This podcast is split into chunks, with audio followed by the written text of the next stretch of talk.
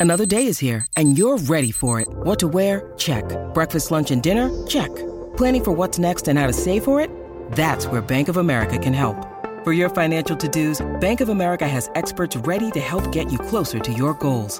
Get started at one of our local financial centers or 24-7 in our mobile banking app. Find a location near you at bankofamerica.com slash talk to us. What would you like the power to do? Mobile banking requires downloading the app and is only available for select devices. Message and data rates may apply. Bank of America and a member FDIC. You're listening to Inside of You with Michael Rosenbaum. Ryan Tejas is here. Hola. Good to see you, my friend. Good to see you too. It's, it's Halloween. It is Halloween. It's Halloween. It is You Halloween. can feel it. You go to horror movies and pumpkins and trick or treating. And I might be a little too old for trick or treating. You? Probably. No. Uh, but, uh, you know, I've been watching some horror movies. We're watching more than ever because it's the holiday season, you know, a lot of bad ones, but I Uh-huh. did see a good one. Uh-huh. And I saw one called Smile. And I Uh-huh. really enjoyed it. And guess what? I got both the leads of that movie to come next week. So we will see them next week Kyle Gallner and Sosie Bacon. Yeah. They were just here. Yeah. and I had no idea at all because I looked her up after. Yeah. And it was Kevin Bacon and uh, Kyra Sedgwick's daughter. Isn't that Didn't fun? know. Isn't that fun? Very pretty, bright, fun, eccentric, talented actress. She nailed it. Anyway, another awesome person that you're about to listen to. If you, uh, those of you who listen to the podcast and don't, uh, you know, veer away when you don't know someone or, you know, this guy is is a legend. To me, he's a legend. To many people, he's a legend. His name is Tom Holland, not the actor Tom Holland. You can see Ryan is sitting right in front of my Fright Night poster. He signed it. You're so cool, Brewster. Tom Holland. He uh, did Child's Play, created that, and wrote that. He did uh, wrote Psycho 2, um, a ton of stuff. The guy has done some amazing work. We became friends. I played tennis with him before. I've gone on hikes with him. I love his wife. I got him to do the podcast. Actually, he called me, says, I want to talk about my new book, which sounds incredible. But you guys are going to dig that. I appreciate you listening and making this podcast the podcast you're listening to. It means the world to me and it really helps out. Please write a review after the podcast is over, after you listen to it. Hopefully, it will be a good review. And our socials, if you want to follow us, which helps, are Uh, at Inside of You Pod on Twitter, at Inside of You Podcast on Instagram and Facebook. You can watch on YouTube. You can listen anywhere. Uh, that'd be great. Go to the Inside of You online store. New merch, great merch, whole bunch of Smallville stuff, sign stuff, tumblers, coffee mugs, anything you can imagine. And of course, go to sunspin.com. Any minute, we should have uh, somewhere on that site with new Sunspin t shirts for the band, uh, new Sunspin mugs, Sunspin calendars, Sunspin CDs that are going to be uh, for order available before they come out. So you might want to get on that. Go to sunspin.com, keep checking. And you could also book us on a Zoom. You could also book us the band. Uh, so there's a lot of fun there. I think that's it. And of course, Patreon. If you don't know what Patreon is, they really support the podcast in more ways than one. I give them shout outs at the end of every episode. The top tiers, they get packages. More importantly, they keep the show alive. And uh, I couldn't do the show without them. I always say that. So thank you all, patrons. Go to patreon.com slash inside of you, and I'll send you a message after you sign up. Uh, that is pretty much it. Um, I can't wait for you guys to hear this podcast. I think uh, Tom was a lot of fun. So, Ryan, did you enjoy Tom? I love good old Hollywood stories. Like I love old when the good, I love when the good veteran. I don't know much about them, but I know when the veterans come in, you're gonna get some stories, Yeah. and they're good. great stories and you know i was surprised by a lot of things but we'll let you listen to it let's get inside of tom holland it's my point of view you're listening to inside of you with michael rosenbaum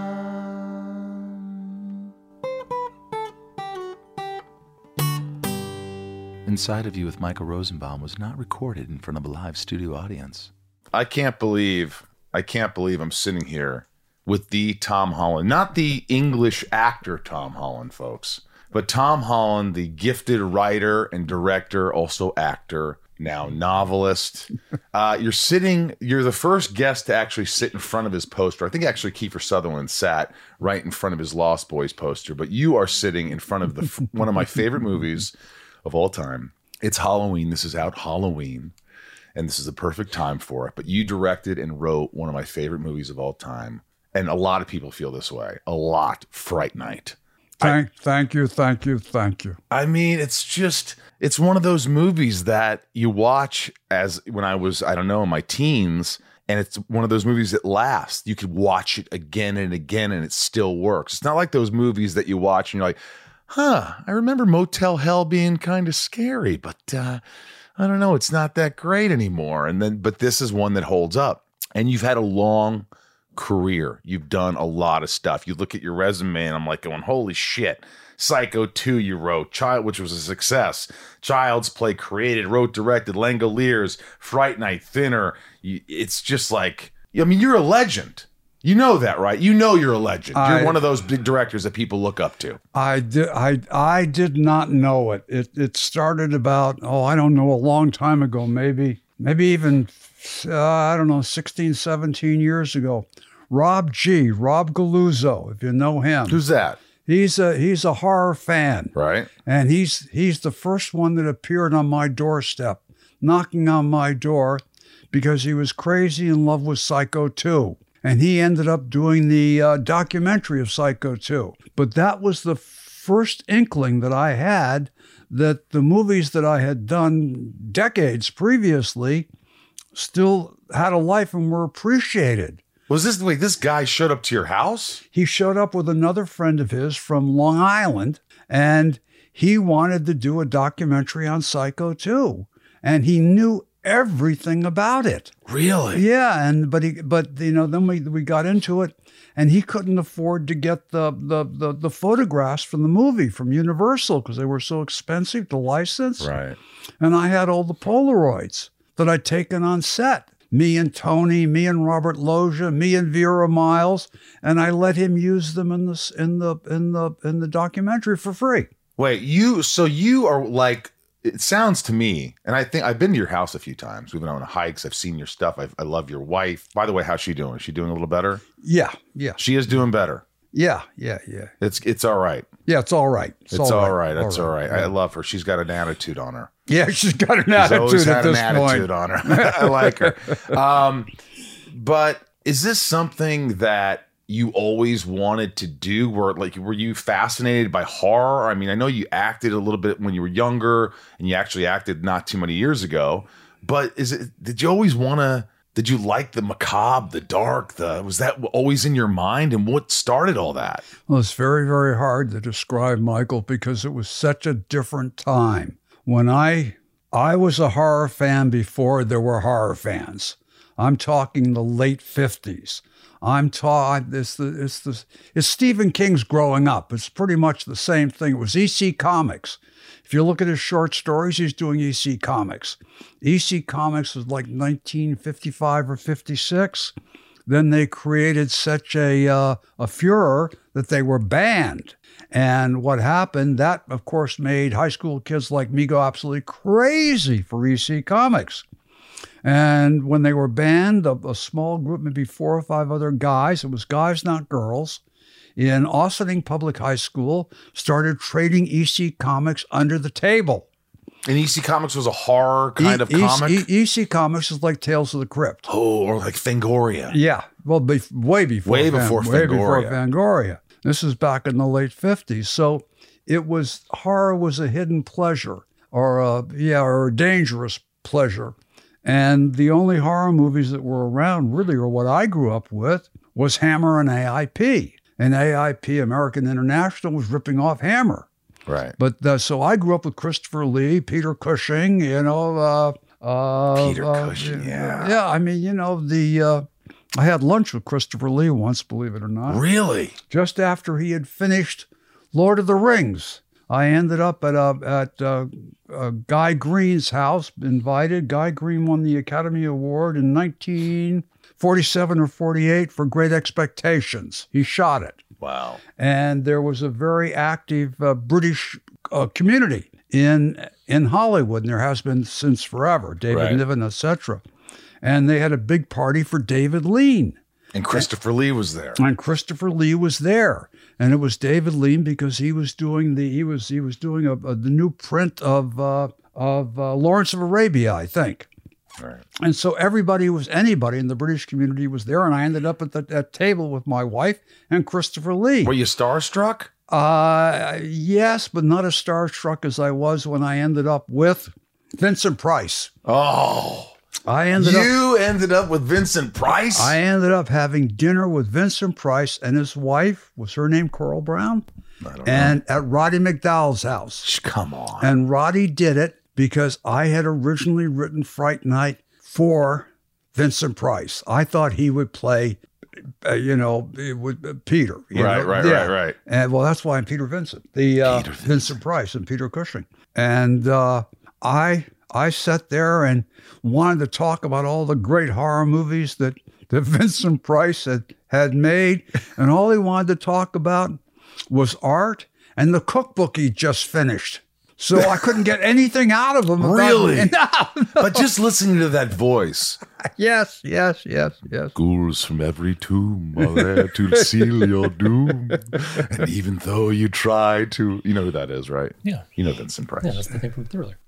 he is. He was also in the Brady Bunch, but he did a lot of movies. He was in the Brady Me- Bunch? He was in an episode of the Brady Bunch years ago. That they- I didn't know. Yeah, I think they went to Hawaii, and uh, Vincent Price was was there, and he was kind of this eccentric character. But yeah, he was. But he also did Wax Museum, and No, he could really act. oh man, he was great. He was No, he just was- he had such a presence. Yes, but he he could do character work too. If you go back and look at the movies in the 40s and the 50s, you could see him really working. Noir. He did noir films. Right. Were your parents a little freaked out by the fact that you loved horror? Did you let it be known at a young age? Were they like going, ah, Tom's a little different? Yeah, no, exactly. They they they wrote a letter to the first job I got was as a uh, apprentice at Bucks County Playhouse in Bucks County, Pennsylvania. Wow. And uh, the man who ran it was named Ellis, Michael Ellis. And my parents wrote him a letter, which they kept. And they were saying, We think something's a little wrong with our son. He may be a little bit different. How is he doing as an apprentice at Bucks County Playhouse? Well, that was, anyway, that was. What did he say? Did he write Uh, back? no, and I didn't. I don't know what You he don't know what he said. All I saw was their letter, you know? But you were always in horror movies, like into seeing horror movies and reading these magazines and whatever. That was in your world at a young age. Yes, but there, there, there, there, there wasn't a fan community out there. You were just really weird and one of a tiny, tiny Seriously? minority. And the other one was science fiction films. In the late fifties, you had you had the the horror films, which were the the Hammer films were were highly saturated, the the color, Right. and the the the the cutting and the the way they shot them were very standard because they had great sets. They'd gotten all these old old houses in London. They shot in them. They always had a wide shot to show you how great the set was first. Right. And maybe you got to over the shoulders. You very seldom got a single, and I don't know if I ever saw an insert. You know, No inserts back then. yeah, no inserts back then. The uh, well, so, I mean, film film didn't start to change till Breathless, God Godard, who did jump cuts. I'd never seen a jump cut before in my life, The MTV style started back then with him. and that would be that would be 60s? no late fifties, nineteen sixty. You have to look up Breathless and see when Breathless. the Ryan, look with, up Breathless. with Jean Paul Belmondo.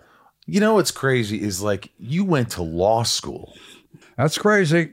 but but you weren't thinking of becoming a director or a writer really at this point when when you're studying law, right? I wasn't seriously studying law. I was an actor. I started working very, very young. I was under contract to Warner Brothers when I was 19.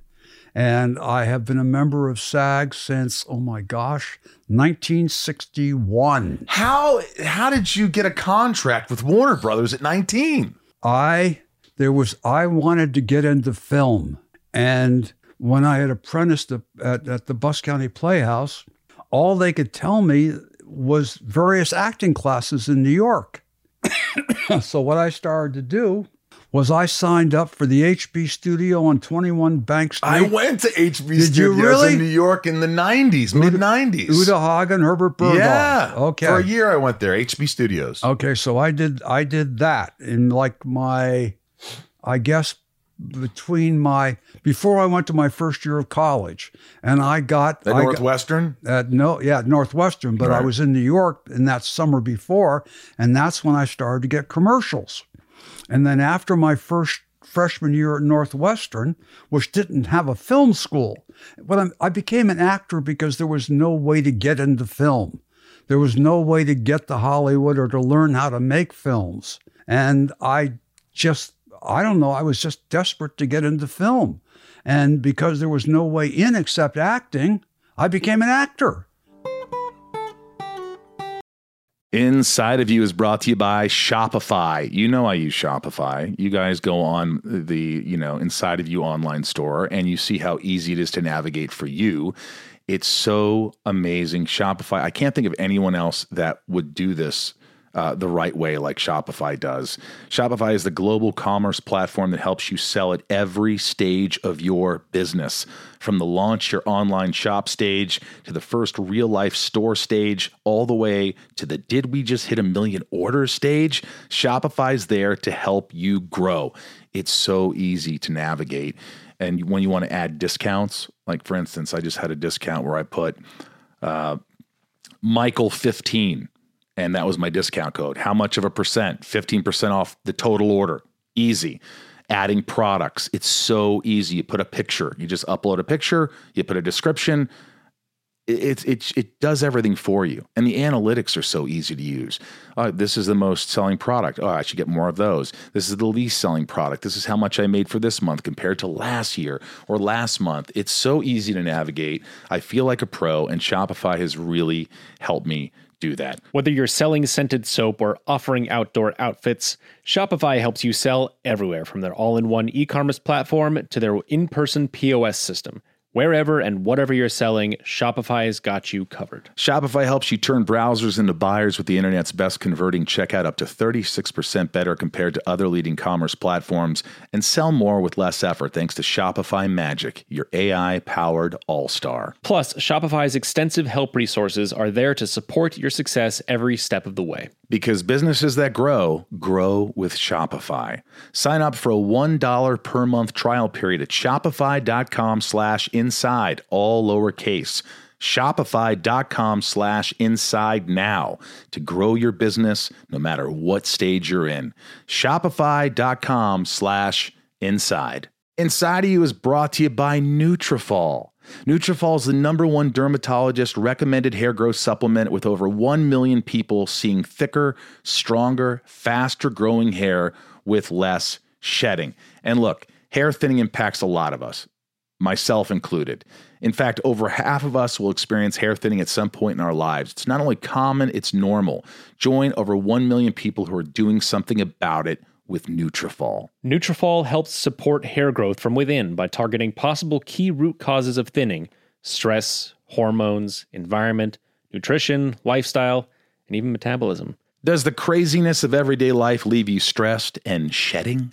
Since having kids, have you started seeing a little more of your scalp? Has menopause impacted your hormones and your hairline? When it comes to thinning hair, there are many possible root causes at play, and Nutrafol helps address them through a multi-targeted whole body approach. While many supplements rely solely on ingredient studies, Nutrafol clinically tests final formulations to ensure their efficacy.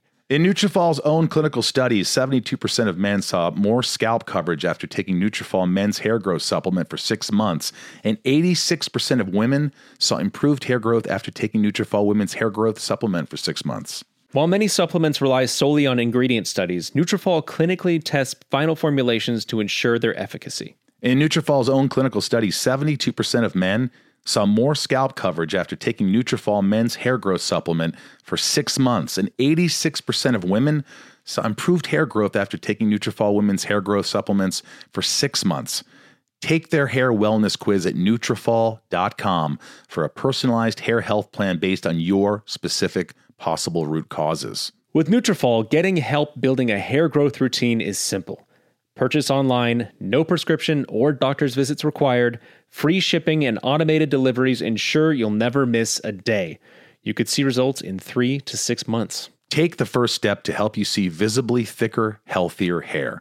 For a limited time, Nutrafol is offering our listeners $10 off your first month subscription and free shipping when you go to Nutrafol.com and enter promo code INSIDE. Find out why 4,500 professionals and stylists recommend Nutrafol for healthier hair. Nutrafol.com, spelled N-U-T-R-A-F-O-L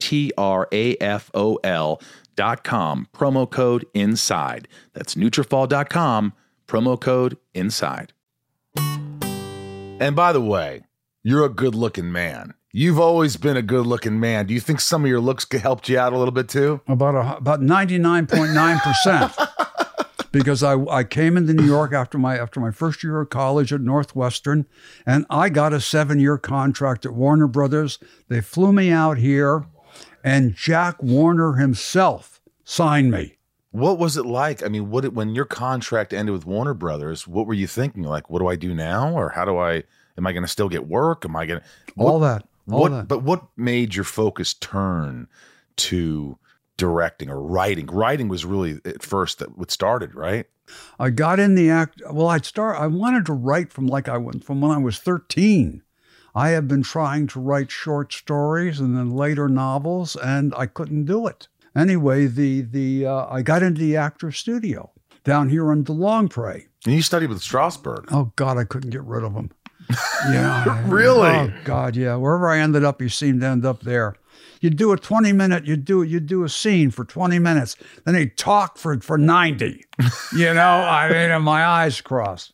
And never, this this what year was this? It'd be like I met Stewart Stern there in 1960. It was 67 through 70 or 71. I was in the actor studio. And they had what they, and I was working production and commercials, both in front of the camera and behind the camera. And I was making enough to keep going along with the acting jobs. It was pretty tight, depending on what month it was. Some months I had comparatively a lot of money, and some months I was dead broke. And I got in the actor studio, and they had uh, something called the playwrights wing, and they had writers, screenwriters, and they wrote one act plays, and they cast them out of the studio. And I got cast in a number of those one act plays. And I met a number of aspiring screenwriters, working screenwriters. Jim Bridges and I became friends. Uh, I can't remember Carole Eastman, her brother. Uh, it was, oh, it So that's how you started getting really creative in writing. Started writing. Picking well. I what was happening was I was doing these I was doing these plays, and the directors would say, "Okay, cross here, or do this or that, or pick up here," and I was saying to myself, "No, uh-uh, you don't want to do that. It's better if you do this."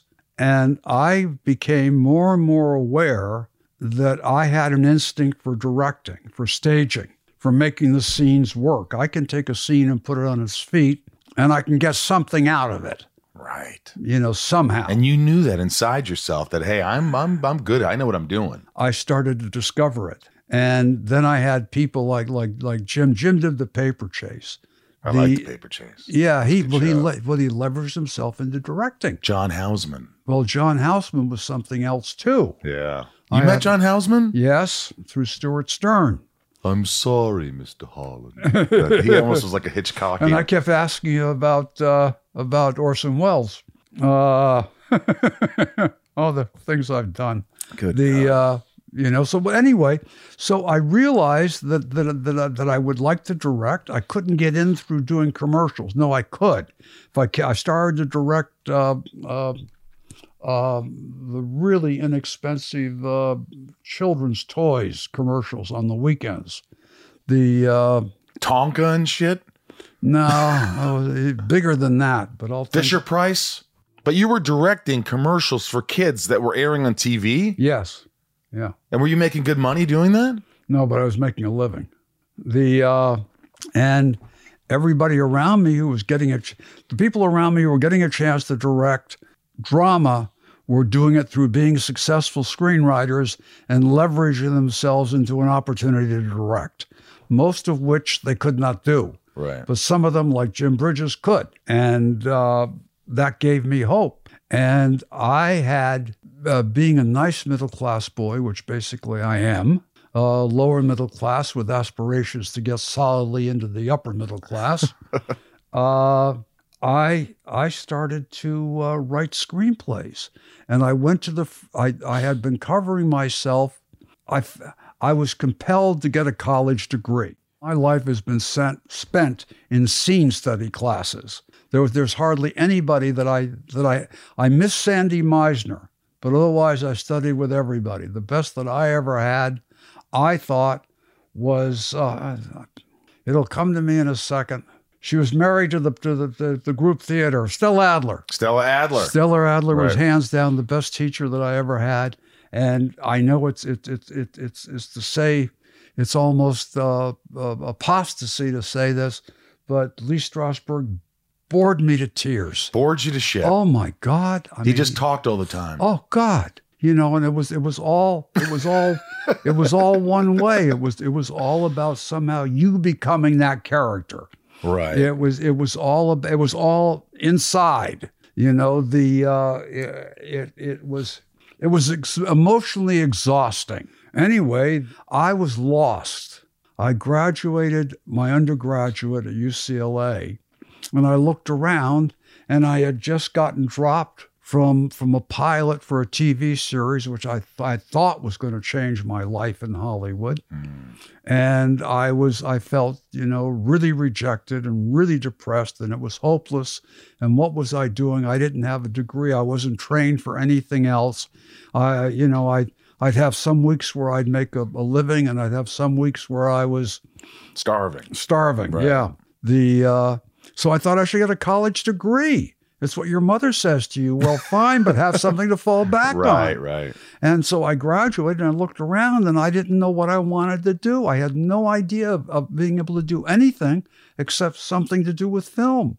So I went to UCLA Law School and I finished the first year, which is supposedly the most difficult, and I was bored to tears. Yeah. I mean, I had made a terrible mistake. A lot of things I might be able to do. I could do windows in a dress shop. You know, I could, I could, I could help design a restaurant. I don't know. I mean, I, you know, I could make, I could, I could frame a picture. I could do a lot of things, but, but you know, going through uh, being an attorney and reading contracts and uh, all of that, that was too much for me but I started to use I could not stop myself from being in love with film. I was I was at Greystone, the Doheny Mansion, in the third year that AFI was in existence. And I was there as the legal liaison from UCLA. And all I did was go to the seminars, go to the, the talks by the various directors that came in.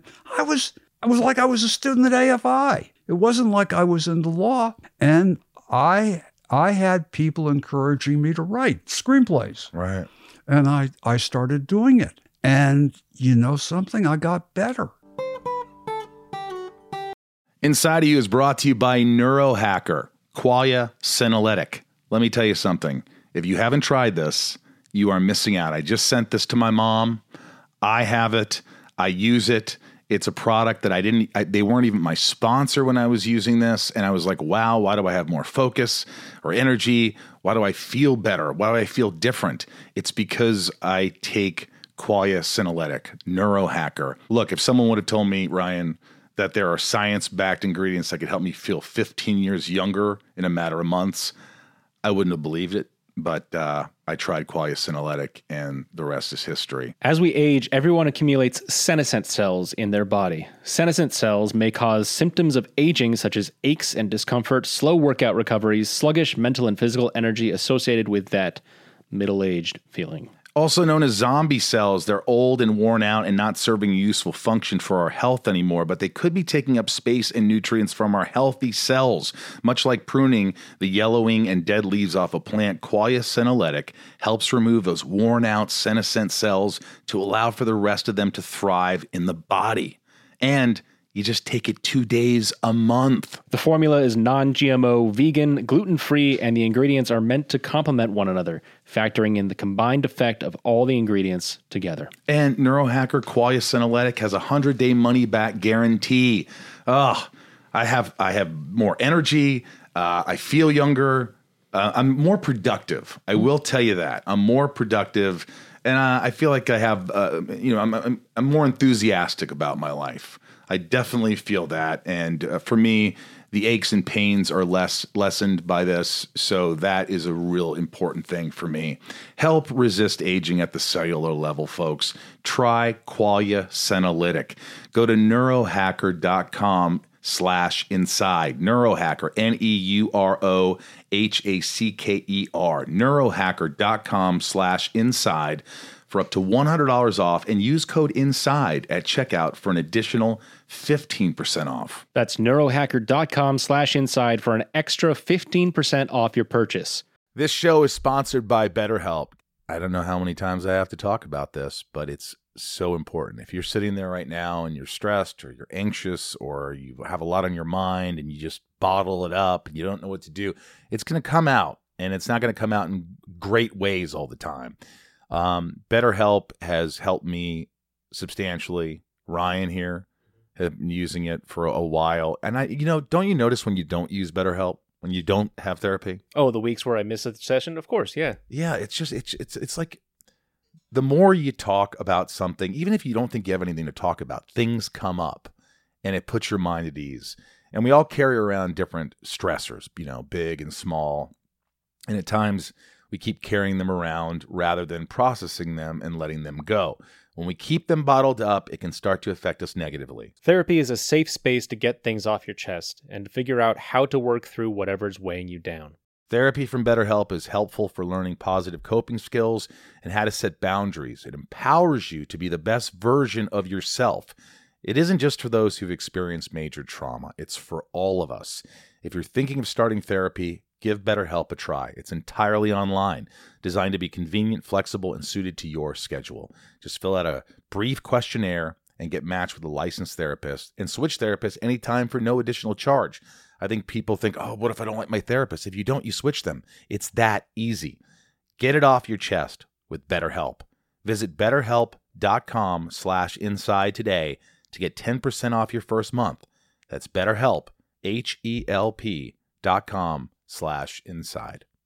Inside of You is brought to you by Factor. I love Factor meals, Ryan. Do you know this? Yes, Why do you know this? because I've seen them in your fridge and you've offered me some, And you've had them and I've had them. and you love them. I do. Because I asked you every time. Um, look, I spent an enormous amount of money using delivery services for food or going grocery shopping and never eating the food that I buy or too many leftovers. And it's just, I waste so much money.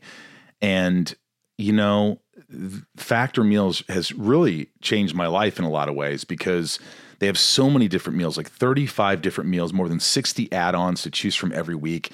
And it takes just two minutes. So it doesn't matter how busy you are, it's two minutes to cook this stuff. You always have time to enjoy nutritious, great tasting meals. And that's what Factor does.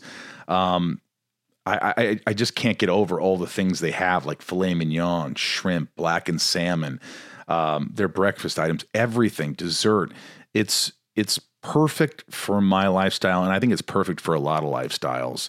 Um, yeah, you can crush your wellness goals this May with dietitian approved meals and ingredients that you can trust. Keep kitchen time to a minimum. Factor meals are ready in two minutes. No shopping, prepping, cooking, or cleaning up. Enjoy effortless support for your lifestyle. Choose from six menu preferences to help you manage calories, maximize protein intake, avoid meat, or simply eat well balanced. Warm, sunnier days are calling, Michael. Well, yes, they are. Fuel up for them with Factor's no prep, no mess meals. Meet your wellness goals in time for summer thanks to the menu of chef crafted meals with options like Calorie Smart, Protein Plus, and Keto. Factor's fresh, never frozen meals are dietitian approved and ready to eat in just two minutes. It's pretty incredible. Head to factormeals.com slash inside50 and use code inside50 to get 50% off your first box plus 20% off your next month. That's code inside50 at factormeals.com slash inside50 to get 50% off your first box plus 20% off your next month while your subscription is active. Factor Meals. And I kept writing. I got a, I got a literary agent who was sending the material out. I took the bar and I was waiting for the results of the bar and I sold my first screenplay. And I was like, ah. And I thought to myself, well, Then I got then I got the, the results of the bar and I passed the bar. Oh wow. So I was faced with a decision. I had sold one screenplay, and I have the, the copy of the check on the wall framed. How much? Fifteen hundred dollars was more than I'd ever seen in one place for years. Fifteen hundred bucks in nineteen. Nineteen, what would it be? Maybe nineteen seventy three or four. 1974. So that's the most money you'd ever seen. Pretty much. So I had a choice to make in 1974 about whether or not I was going to be a lawyer or going to be a screenwriter. And I was so used to being poor and starving to death. And I knew that if I practiced law, I'd start to make a living.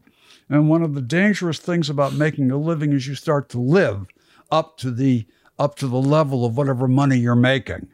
At least I had that problem. Right. the uh, so you know so i thought well i really would much rather get back into film. It's been my love all my life. And so i didn't practice law. I kept on writing screenplays. And i was working production once again in tv commercials which is where you it's one of the ways you get into making movies or television is through becoming a, a director of tv commercials Right. even then Yeah. and I, I worked for five years until initi- well the first one was initiation of sarah in 1977 it was a big tv movie Right. it was quite a scandal it was the first time that they that they tossed a girl in a fountain and she came out wearing a t-shirt and you saw her wet hard nipples Jesus. Oh my gosh! It was on it was on the cover of the L.A. Sunday L.A. Times. That initiation of Sarah, yeah. And then I got my first movie done. Uh, the that I- Beast Within. yes, and I wrote that in '79. It was released in 1980, and it was a success. It made money, but nobody knew because it got buried in the wreckage of the bankruptcy of United Artists. Hmm. And I spent a year out of work, an, entire, an entire year where I didn't get a job. And then I was offered a, a, a, a property that nobody else in town wanted to touch because they were sure it was it was suicide. Psycho 2. Psycho 2. How did so Universal asked you to write it? Did you have a pitch prepared for it? No. They just asked you to write it? I it was Richard Franklin, the director, the Australian director, who had the assignment. And he read a couple of screenplays of mine. And he really liked one called The Crystal Tower. And uh, he had me in and we talked about Psycho 2. And I can't tell you how or why, but he chose me to, to, to write it.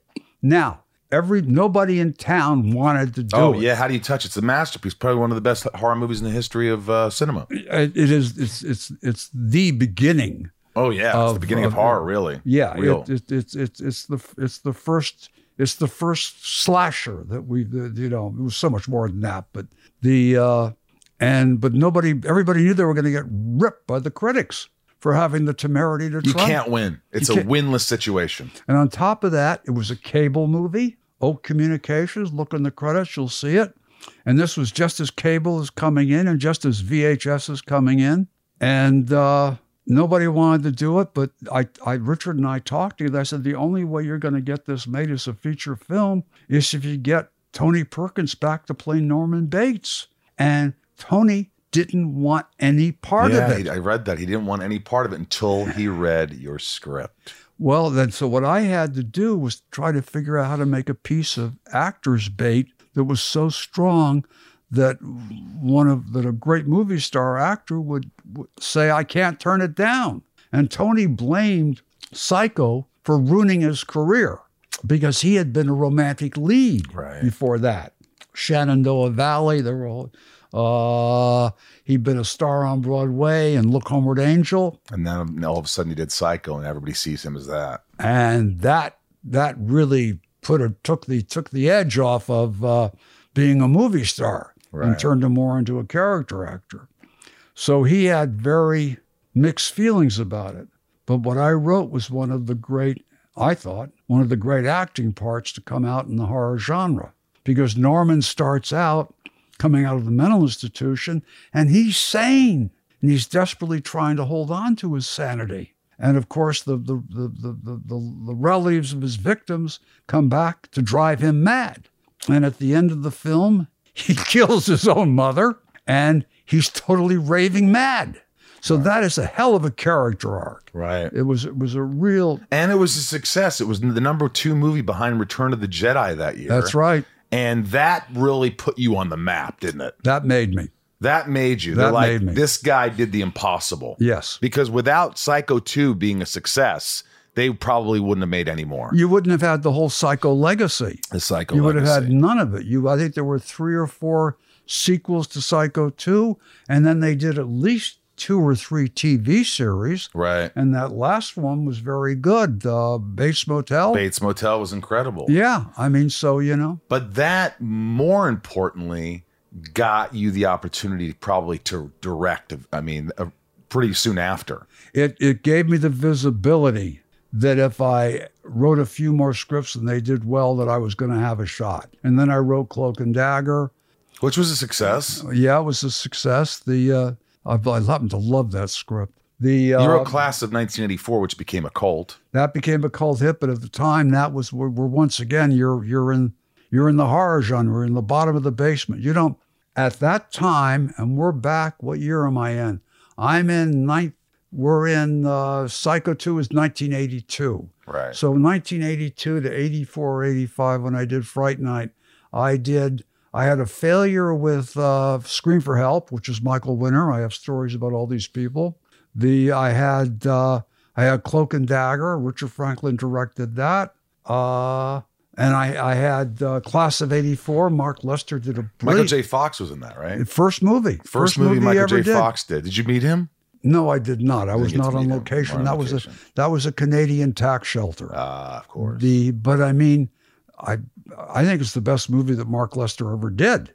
The uh, I mean that thing works, and the actors were all just terrific, and I think a few of them are directors now. but during Cloak and Daggers, when you came up with the idea for Fright Night, right? What happened was uh, they came to me and they said uh, we want to do we want to do we want to do a remake of The Window.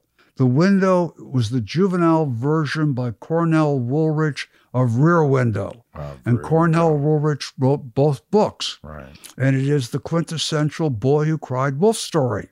And I said, You can't do this. This is this is just I've seen this too many times, it's too thin. You know, and that's when I came up with the imaginary character Jack Fly. I wrote an original, basically. Cloak and Dagger's an original. And uh, but I said, if you really want to do a kid looking out the window and seeing a murder in the house next door, and you want to make it fresh and you want to make it appealing to your younger demographic, have a kid, have a horror, have a mad horror fan look out his window and see a vampire chomping down on the house next door. And everybody thought I was nuts. I mean, they all thought I was crazy. Really? It's such I- a cool idea. I went in, and took a meeting at Universal, Thom Mount, I think, and I couldn't convince them. I, everybody thought I was crazy. Now you got to remember that moment in time, vampires were, excuse the expression, dead, dead, dead.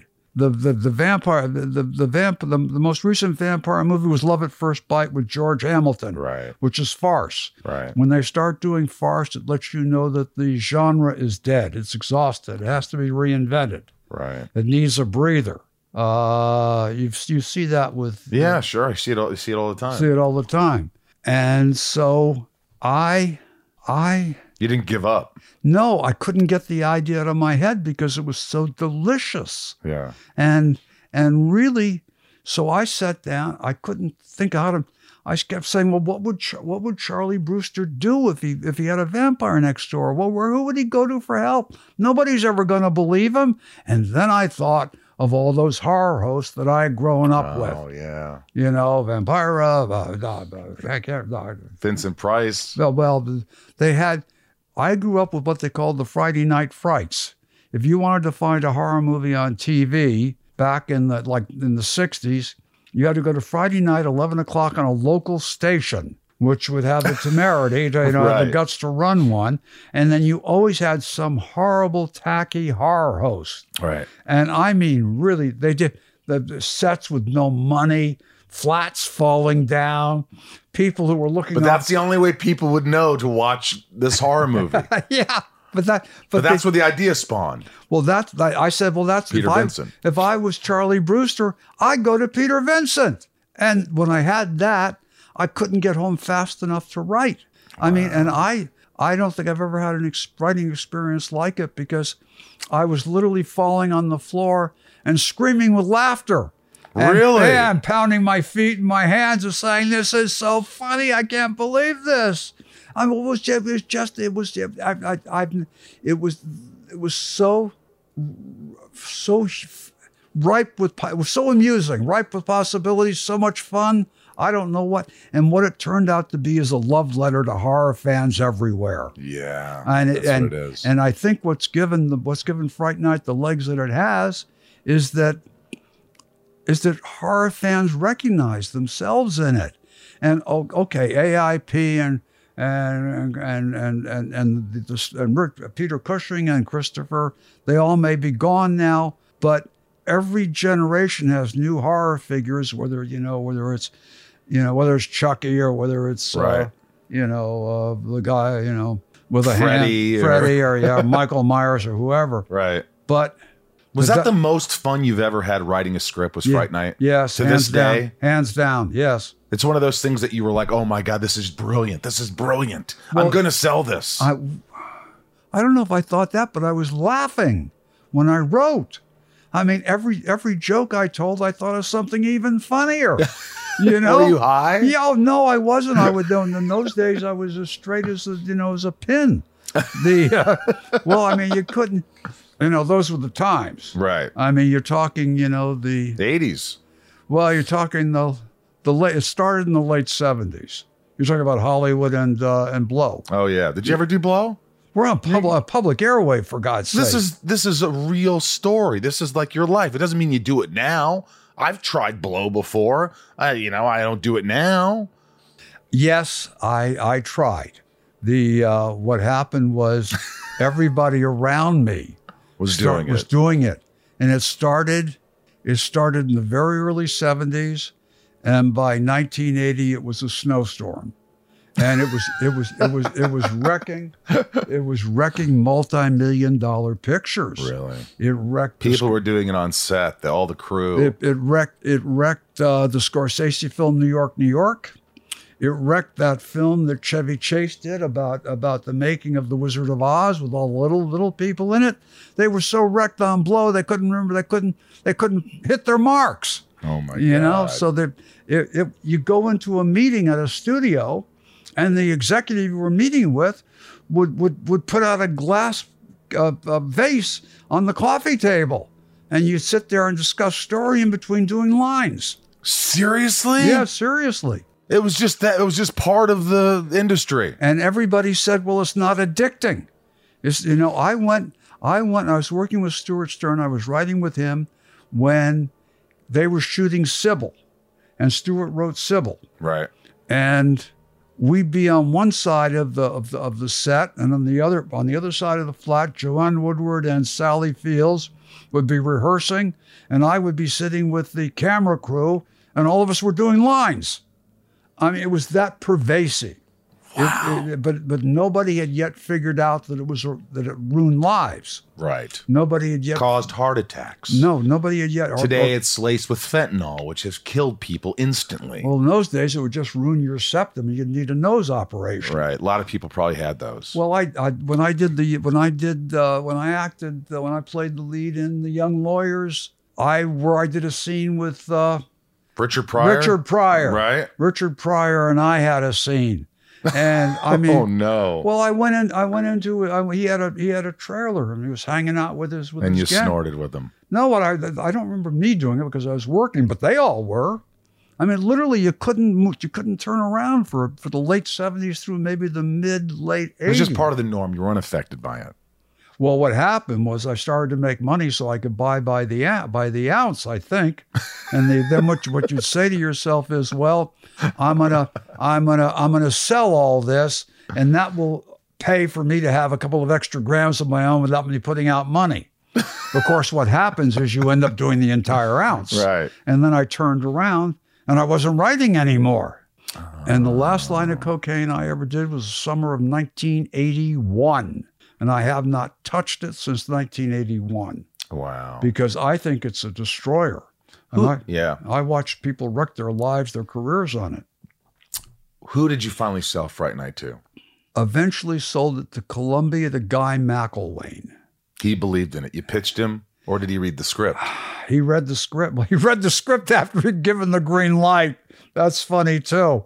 I'm I'm I'm I'm I'm in pre-production on it, and he calls me desperately and says, "You have to change the ending." And I said, "What are you talking about?" He said, "Well, I read the script, and at the ending, you have Peter Vincent turning into a vampire. They're going to hate you if you do that. You can't. You got to. You got to end the script. That's a good note. That's a good note." And I and that's when I realized he was finally reading the script when I was in pre-production. Wow. He was a, he was a wonderful man, by the way, and I had met him previously. I'm do, I'm doing Hollywood gossip, which only the insiders would and the, the historians would possibly. I had become friends with a, with a, with with a young with a young woman named Lynn Guyler, G U Y L A R, uh, and her best friend was Morgan Mason. Morgan Mason was Pamela Mason's daughter. She was also James Mason's daughter. oh. Okay, now nobody remembers probably who Pamela Mason was. She was the first iteration of you. She had a talk show on radio, and it was a huge sensation. Wow. And she was extremely sophisticated. And she had a, a, a, a, salon every Sunday at her house. And her house was the one that had been built by the great silent comedian with the with the face that never showed anything. Oh, yeah, yeah, yeah, yeah. Yeah, you know, the, Yeah, yeah. The, the the general, the car, the the, the the the house falling down on him, the train picking up things off the trestle by riding the train. Oh, I wish I could remember names. Anyway, she had his old house, and there were phenomenal parties there with the who's who. It was the who's who of the previous generation. Oh my goodness. I mean, that the one experience I'd had with it prior, I was in a movie, I acted in a movie called The Walk in the Spring Rain with Ingrid Bergman and Tony Quinn. Okay, and I couldn't believe it. And I was pinching myself all the time, saying, "Oh my gosh, that's that's Elsa from from Casablanca." I just, I was mm-hmm. like, you know, I was a fan. Of course. I mean, I mean, that's what I basically have always been. That's that's what I am. I mean, you can look around, you can see all the things. I, I I'm a fan. I'm a fan of horror. I'm a fan of cinema. Well, you're you're you're coming from southern Indiana up against the Ohio River, Yeah. and who even knows where that is? No, the odds were definitely against me. Well, I'm and from probably at Poughkeepsie, boy. I'm- they were they were against you. well, yeah, I'm from a small town across the river called Highland, New York. you know, I Yeah. mean, you know, I, nobody Good. had anything to do with any of this, and everybody thought I was crazy. Did, could you believe the success when Fright Night hit? Were, you stunned? I've never been able to believe my success ever. And I- Really? yeah, I can't. I, I don't know why. I've never been able to. I mean, right now, I couldn't. I couldn't.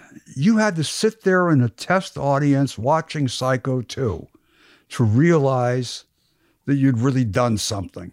When you heard those screams, when you heard people feeling terrible for Norman, Right. you know uh, and then then with fright night when you hear the laughter roll over you you hear the screams the biggest one i guess was was Ch- was child's play I mean, how do you come up with a Chucky?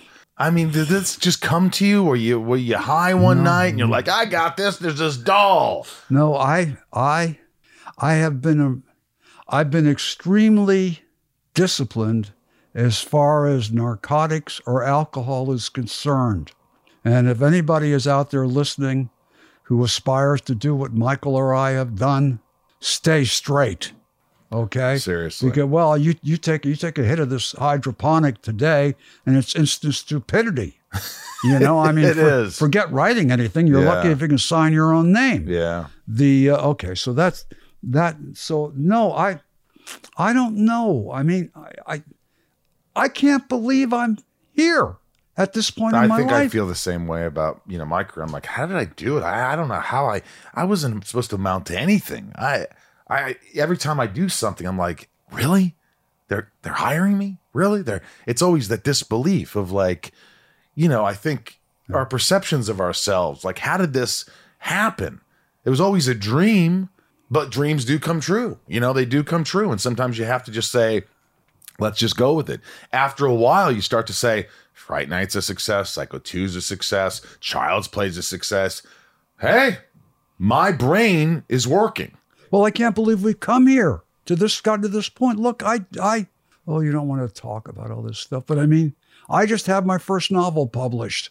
Fright Night Origins. Right. It's the first of a series. And it's it's uh I can't believe it's only been a week. Today is Wednesday. So it's been a week and one day. We released it, did the press release last Tuesday, a week ago like yesterday. And I thought, well, I felt pretty good that at least we get a sampling because of the of the Fright Night fan base. And nobody reacted. Nobody picked it up. No other horror sites mentioned What? it. No social media, nothing. So I went to bed Tuesday night and terribly disappointed. I'm past the point where I'm going to put a gun to my head. But I mean, you know, right. but I mean, but I mean, I, I thought, well, I'm, I've really miscalculated. And this is after having spent months writing, the- writing the book. And I wrote it with, with a good friend called uh, Jack uh, Yorick. And, but there was nothing.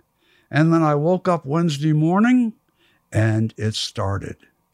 And Wednesday morning, Bloody Disgusting and JoBlo picked it up. And they got it out, which it's not that it gets, it, it, it's probably nothing compared to the people that are listening to us here. But for the for the community, for the horror community, the, you know, a couple of those sites really get the word out, and they got it out. And then all of a sudden, we started to get uh, I, uh, uh, terrortime.shop, everybody. I'm, I'm being shameless.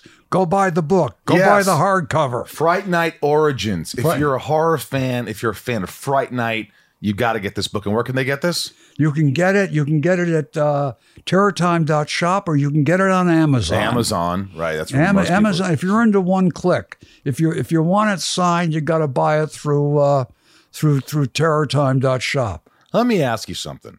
When they make a sequel to Fright Night, which they did, and then they rebooted it with Colin Farrell, since you created that and wrote that, do you still get a nice check and do you get residuals for that or do they give you a buyout? How does that work? Hmm. Oh, you're upset. Well, I mean, listen. I mean, I am I am to all of you aspiring screenwriters out there, aspiring directors and actors. They screw you financially. Hollywood rapes you. How do they do that? because they have definitions. Oh, oh, this, this everyone. We could be talking an hour each on on every. Of course. But everyone. in in, you know, how because they have a definition. The profit definition is always is hardly ever gross, which is the only way you ever see anything. It's net points, which means that they take all the expenses off before they give before they get to your profit participation, and they have it set up so the expenses are such that the movie will not ever go into profits even after 35 years. Thank you very, very much, MGMUA, now Amazon, for Child's Play, which is still how many millions of dollars is that still Oh in the God, hole? series how many now. sequels did that did that? Did And you that kick created it. And I, yeah, well, no, there were the the, the, the, the uh, Don Mancini wrote the wrote the first draft. He wrote an original screenplay, right. and he couldn't get it done in town. And I couldn't figure out how to solve it, left it, came back to it when I figured so, I saw the the clown in Poltergeist reach out from under the bed. Oh, the scariest grab- thing ever. That's right, scariest thing ever. And what that is is everybody is every kid has looked around as he was falling asleep at his playthings stacked up on the shelves and on the windowsill and has said to himself, What if my toys come alive?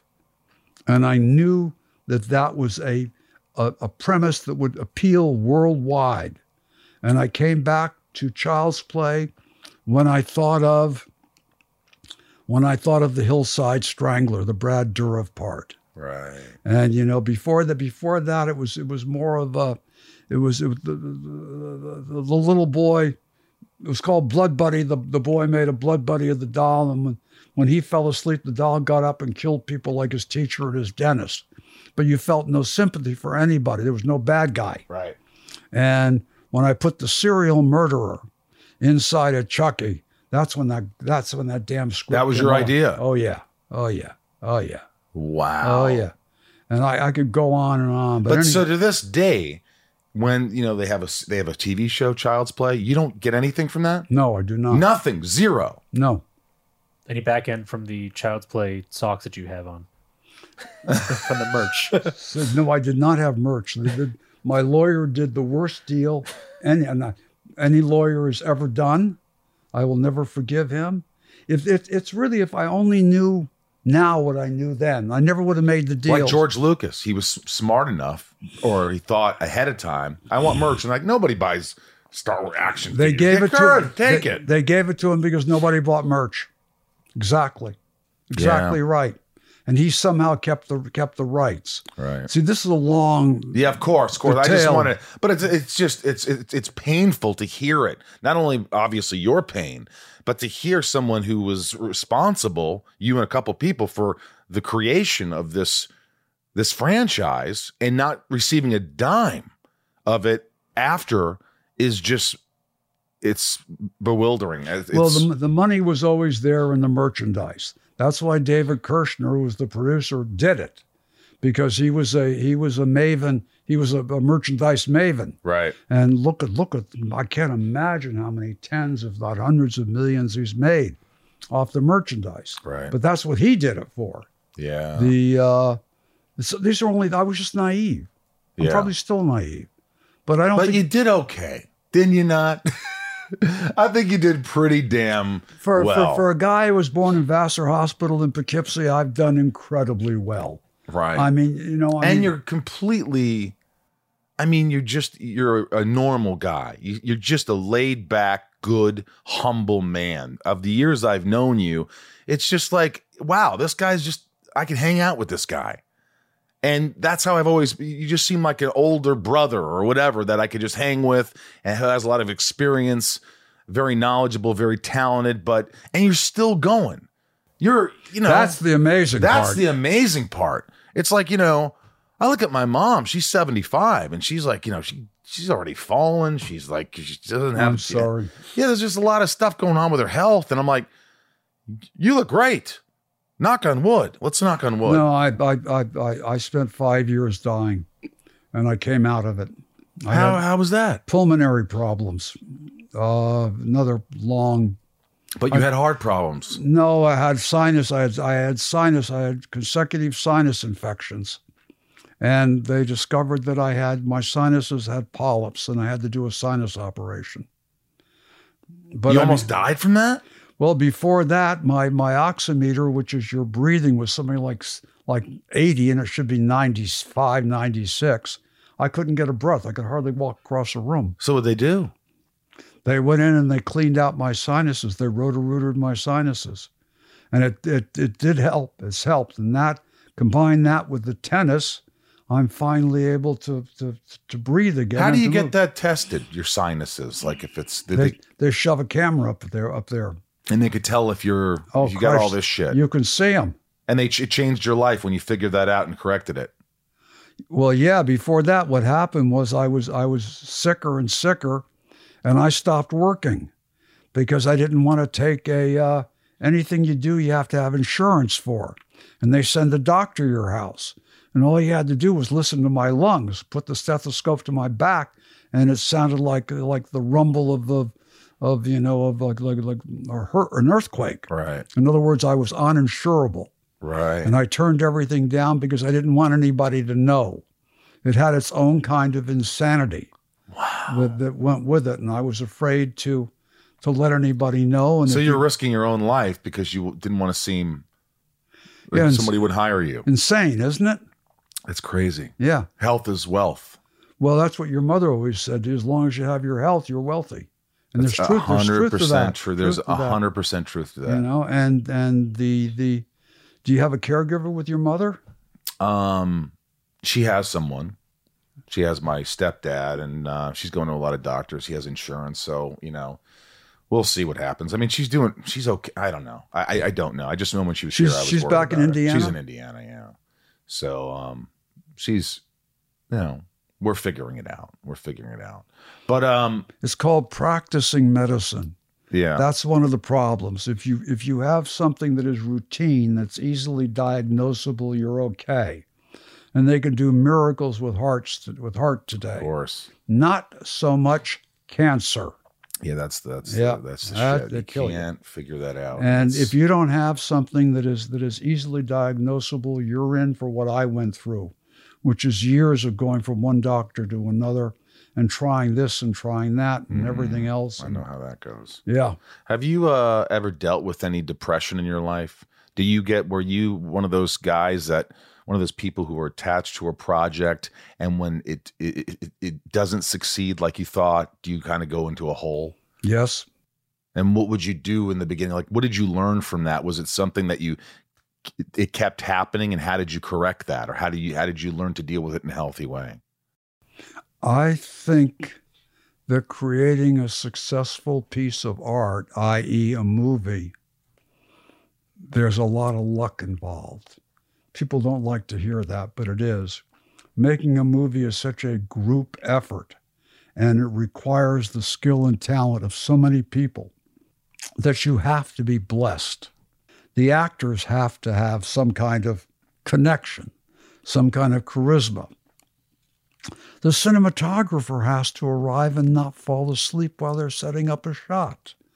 The uh, the set decorator can't be behind the uh, behind the flats doing something he shouldn't. He's got to be dressing the set really well. And, uh, and you know, it really On and on. If It takes- everything doesn't come yep. you know the quality i mean if something's missing it could create something that you know something f- will fail because of that I had extraordinary luck on Fright Night. And since it was the first movie that I directed, I didn't know it was atypical. That was a great cast. It's a mm-hmm. great cinematographer. It was uh, I had John DeCuir Sr. doing the production design. I had I had I had Richard Edlund, I had Steve Johnson, I had Randy Cook doing the effects. I, I mean, you, I, I could just I in- I inherited the Ghost Ghostbusters crew. wow I inherited for Fright Night this little movie that nobody paid attention to, that everybody thought was a toss away, that they gave me because there was one slot left in the distribution and they didn't expect anything, that I got not probably because of the success of the screenplays, but because Guy McElwaine knew me from Sunday salons at Pamela Mason's house. I he never said that to me, but I suspect. did you get nervous when you were your first directorial debut were you constantly under a lot of stress and couldn't sleep and was worried you're going to get fired and all these things Th- th- was this happening or were you confident and comfortable and hunky-dory That happened to me on Child's Play. It didn't happen to me on Fright Night. so what happened on child's play you, you just were really stressed out Well, I was really stressed out because you try to make a damn doll work. You know, with the with the way I wrote that script, the things that I had that Fuck doll you. doing. Oh yeah. well, that was a huge laugh. That's the but I biggest mean, laugh ever. But I mean, the doll. I mean, I I nobody had ever tried to make a puppet movie of, of that of that of, of that specificity and, Yeah. and co- complexity. And there were a ton of shots that didn't work. There were a ton of things where you know I, I'd written for the doll to do this or that, and they couldn't do it. And then I had to figure out, well, blah, blah, blah, put them behind furniture and, and, and run them along behind furniture so we don't see the puppeteer or whatever it was, you know. But it was unending. And I, I kept, I was terrified we were going to show the film and the, the audience was going to laugh at the doll. I was afraid they wouldn't believe Chucky could be murderous and be really, I, I didn't, I was afraid they wouldn't believe Chucky could kill you. Wow. And those are huge fears because that's the entire movie. That's the entire movie. And I did not really know until the first preview.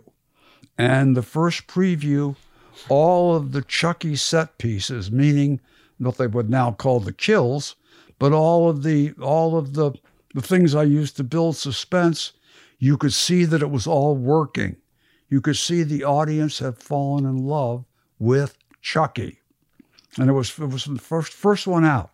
And after that, the previews were a matter of tightening, tightening the film. Did you cast Brad Dourif as the voice of Chucky after you were completed filming? No, I, I wrote it for him. You wrote it for him. He had been the bad guy in the movie that I'd done previous to that that nobody ever asked me about called Fatal Beauty with Whoopi Goldberg. But who was doing the voice during the filming? I was. So you were going, fuck you. And all those things. You Oh, were doing the voice. Oh yeah, yeah, yeah, yeah. I bet that was kind of fun. Oh, it was. It was a lot of fun.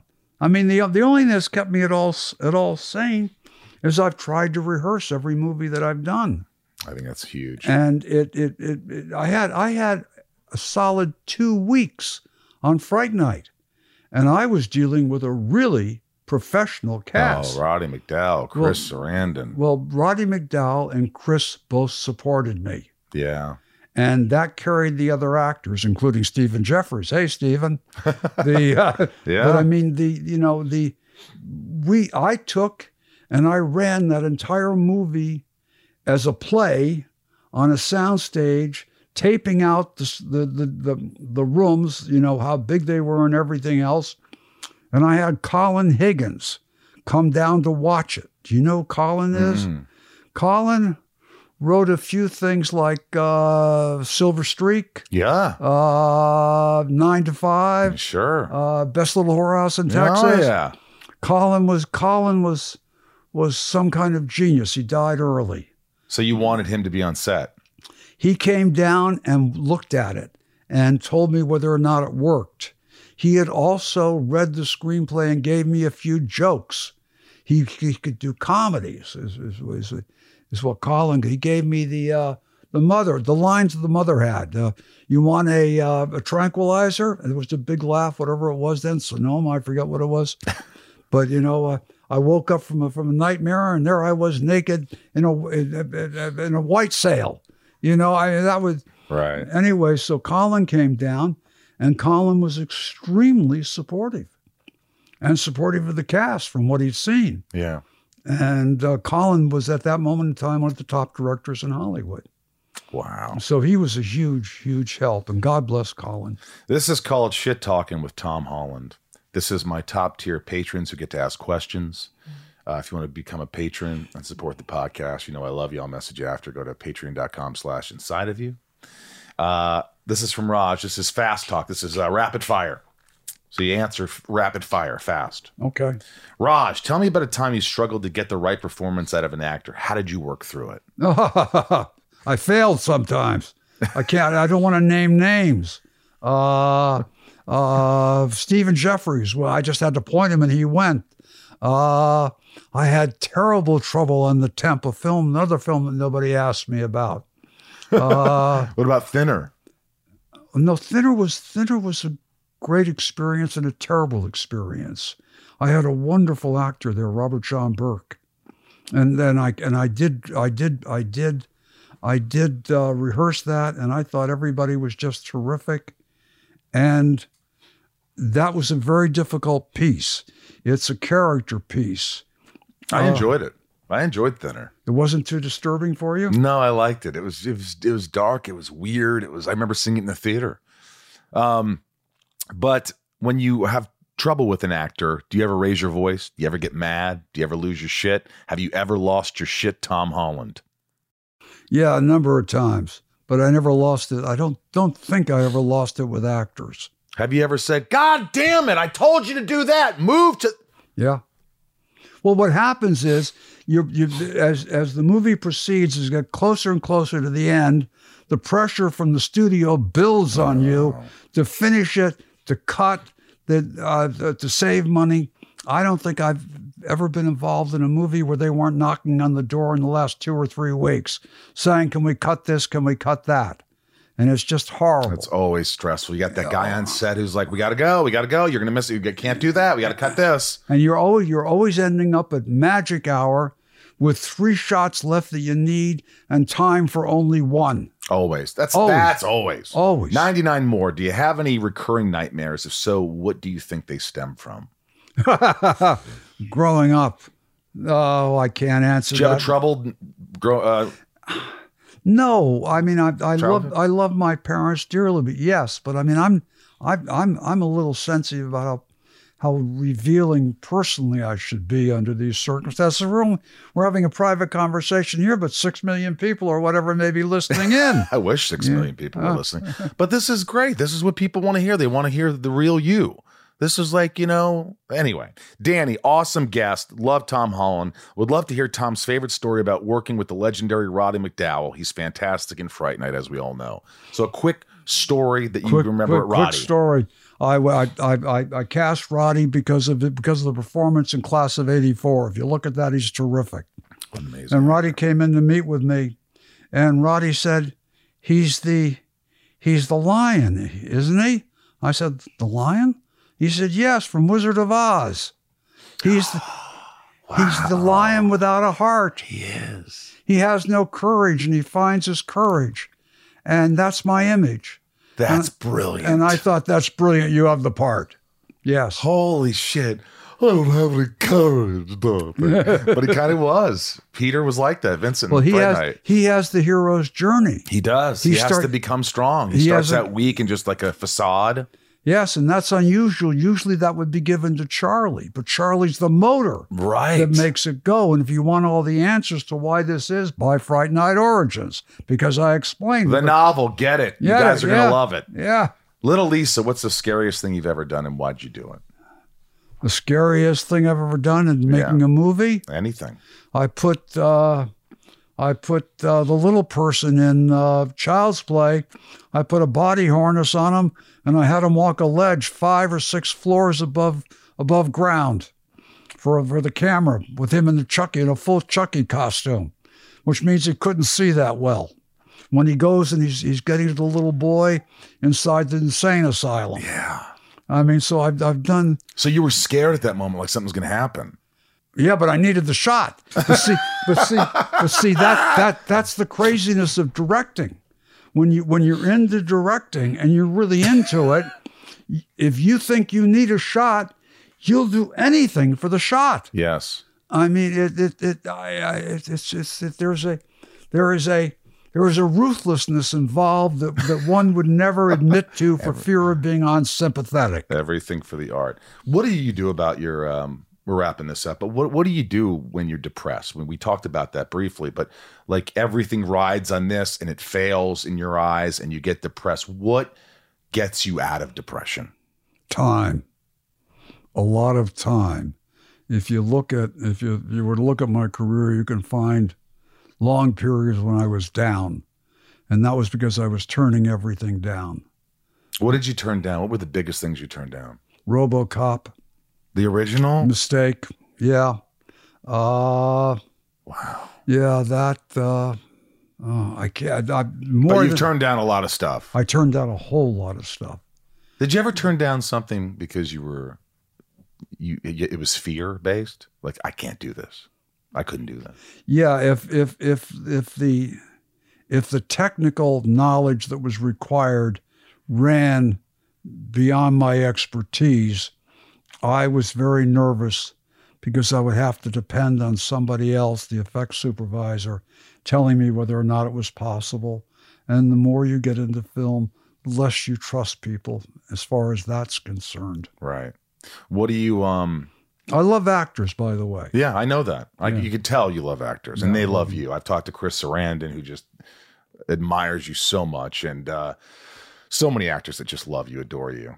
Um, our good friend Nick Peterson. I love Nick. Nick loves you. He loves you. Um, do you ever tell your age? I mean, you can look online, see how old you are. Yeah, correct. Well, I, I, I became no well known so early. I didn't lie about my age. I turned seventy nine last July. 79. We're born on the same day, We, are, July 11th. are you really? You and I have the same birthday. No kidding. Yes, we do. There's got to be something in there. There's that. a connection. That's man. amazing. We're both sensitive. We We're both very sensitive. But but at 79, most people, when they're 70, 60s, they'd be like, I'm good. I made a fortune. I have a big house. I created these huge franchises. I've got money. I don't need to worry. I'm not doing anything else. I'm retiring. At 79, you just wrote a novel, Fright Night Origins, that's out. You guys need to get. Do you think that you've got another movie in you? Do you think you, you want to direct again? or write another screenplay or do you feel the need that you have to and, and if you do are you doing it for you or are you doing it to prove yourself because you don't need to prove yourself but what is it what gets you going Right now, I am really pissed at the accounting in Hollywood. I really hate the majors. They all cheat you blind. I have I have been I have spent a lot of money with lawyers in the last 2 or 3 years with forensic accounting on Fright Night and Child's Play. And I'm now on the queue to be I have to there's so many people suing the Hollywood studios for their accounting that you have to wait two, three, four years in line before they'll before they'll take the case in court. jesus I mean the I look at Child's Play and I, I really forget the numbers now, but what they do is they they charge you such a high interest rate, like 17% on whatever the unpaid amount of the debt is, so that they set it up so that the interest rate on the deficit is always growing larger and is larger than the profits coming in. It is worked out. Right. So as time goes along, the film Fright Night, Child's Play, Psycho 2 falls deeper into debt. Now I figure I have made billions for Hollywood. None of which, not even the taste of which, they passed on. I'll tell you a very brief story about Tony Perkins. Talking to Tony after uh, Child's Play, after uh, uh, psycho too for Psycho 2 had become a huge international hit.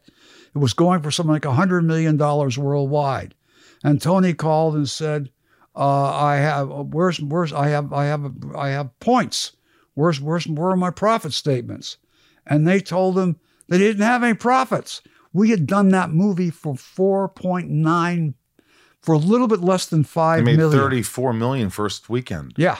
And we'd we'd done it for a little less than five million. That was the actual real cost. And Universal was saying they were still in debt. And so Tony said, I'm going to sue you. And Universal, and I will not say the executive who said this, said, You do that and you will never work in Hollywood again. To Tony Perkins, he's saying this. And so Tony said, He says back, Yeah, sure, until the next time you need me. Okay, Tony directed Psycho 3 and he directed it because he was so pissed off at Universal trying to short him on his profit participation. And also, when he did that, and they had to pay Tony his profit to participation, I got $43,000 in deferred salary. And that's Hollywood for you. If you can't sue, you're never going to see anything on the back end. that's true pisses me off i wanted to sue someone once Well, but no, but if you'd if you'd ever had a piece of, of, of, of any of those beyond the residuals, if you'd ever mm. had a piece of Superman, you'd be in this too. This this has been incredible. I love talking to you. Yes, you can come back. Of course. Uh, there's I, there's so much else to, to talk about. You have Okay. so many stories. Okay, a real a real quick one. All right. My father was a diagnosed manic depressive on lithium maintenance for the last 13 years of his life, and he was institutionalized once. End of it. Okay, thank you very much. hang on, hang on. Um, wow, you are an extraordinary man. You're a super talented guy. Uh, I love you. I'm going to come over and play tennis with you. I'm going to visit the wifey. I miss her, and uh, this has been a real treat, guys. Buy the book, Fright Night Origins. This is this is a legend that's here with us today. And thank you all very much for listening. And I can't tell you how terrific Michael Rosenbaum is, Wow. both as an actor and even more importantly, as a human being. You hear that, guys? Coming from a legend. Thanks, Tom. Thanks for allowing me to be inside of you today. Thank you. Uh, I love it. I love it. I love hearing about like how he's not getting money for like all the sequels with Child's Play. Yeah, it and, sucks. Like I don't like it. I think it's No. just horrid, and you can tell that he's obviously a little upset. It's like you put your heart and soul into something, and then your contract says, "Oh, you don't get anything," and then yeah, I guess that's his lawyer's fault. Oh, you, you wouldn't be able if you were listening. You wouldn't be able to know. But he was wearing Chucky socks. Chucky socks. He was wearing Chucky socks, and uh, I asked him like if he was getting residuals on the merch, and it doesn't sound like, it. No. uh, I love you, Tom. Thanks for being here. Go check out his uh, new book. Watch Fright Night if you've never seen it. Child's Play. I don't know how you've not seen that one. Um, But uh, thank you guys for supporting the podcast. Right now, it's the top tier patrons, the shout outs. Um, become a patron today. Join us and support us. Couldn't do it without you. Patreon.com slash inside you. Here are the names, top tiers Nancy D, Leah S, Sarah V, Little Lisa, Yukiko, Jill E, Brian H, Nico P, Robert B, Jason W, Sophie M, Kristen K, Raj C, Joshua D, Jennifer N, Stacy L, Jamal F, Janelle B, Kimberly E, Mike E. Changing glasses so we can read. Yes. Please hold. Glasses. I can read. Oh, oh there we go. Well done, Supremo. 99 more. Santiago M, Chad W, Liam P, Janine R, Maya P, Maddie S, Belinda N, Chris H, Dave H, Sheila G, Brad D, Ray H, Tabitha T, Tom N, Liliana A, Talia M, Betsy D, Chad L, Marion, Dan N, Big Stevie W, Angel M, Rhiannon, C, Corey K, Dev Nexton, Michelle A, Jeremy C, Andy T, Gavinator, David C, John B, Brandy D, Camille S, Joey M, Eugene, and Leah, Nikki G, Corey, Katie B, Patricia, Heather L, Megan T, Mel S, Orlando C, Caroline R, Christine S, Sarah S, Eric H, Shane R, NLR, Jeremy V, Andrew M, Zadoichi, 77, Oracle, Chris R, Karina N, Michelle D, Amanda R, Jen B, Kevin E, Stephanie K, Lena 82, Jor-El, and Billy S. Couldn't do it without you guys. Uh, it's been a real treat being here with you every week, week in, week out. Uh, Cumulus picked up the show for another year, so go for another year at least, and uh, you know that might be it, but just depends. We need more listeners. We need more, uh, you know, patrons. We need. Here we go. Thanks for allowing me to be inside of each and every one of you uh, from the Hollywood Hills in California. I'm Michael Rosenbaum. I'm Ryan Tejas, and thank you for listening, watching. Thank you so much, and of course, be good to yourselves, will you? Just be good to yourselves. All right, we'll see you. Welcome to Talkville, the ultimate Smallville rewatch podcast. Guest star Sarah Carter as Alicia Baker, although I didn't really work with her a lot. But Tom did, and they had some real big smoochy scenes. Yeah. Can we talk about that? Could there be any more sex? What was a three page makeout scene that just kept going? Good Lord, we get it. They have chemistry. Jump in now or catch up on any of the past seasons of Talkville on YouTube or wherever you listen.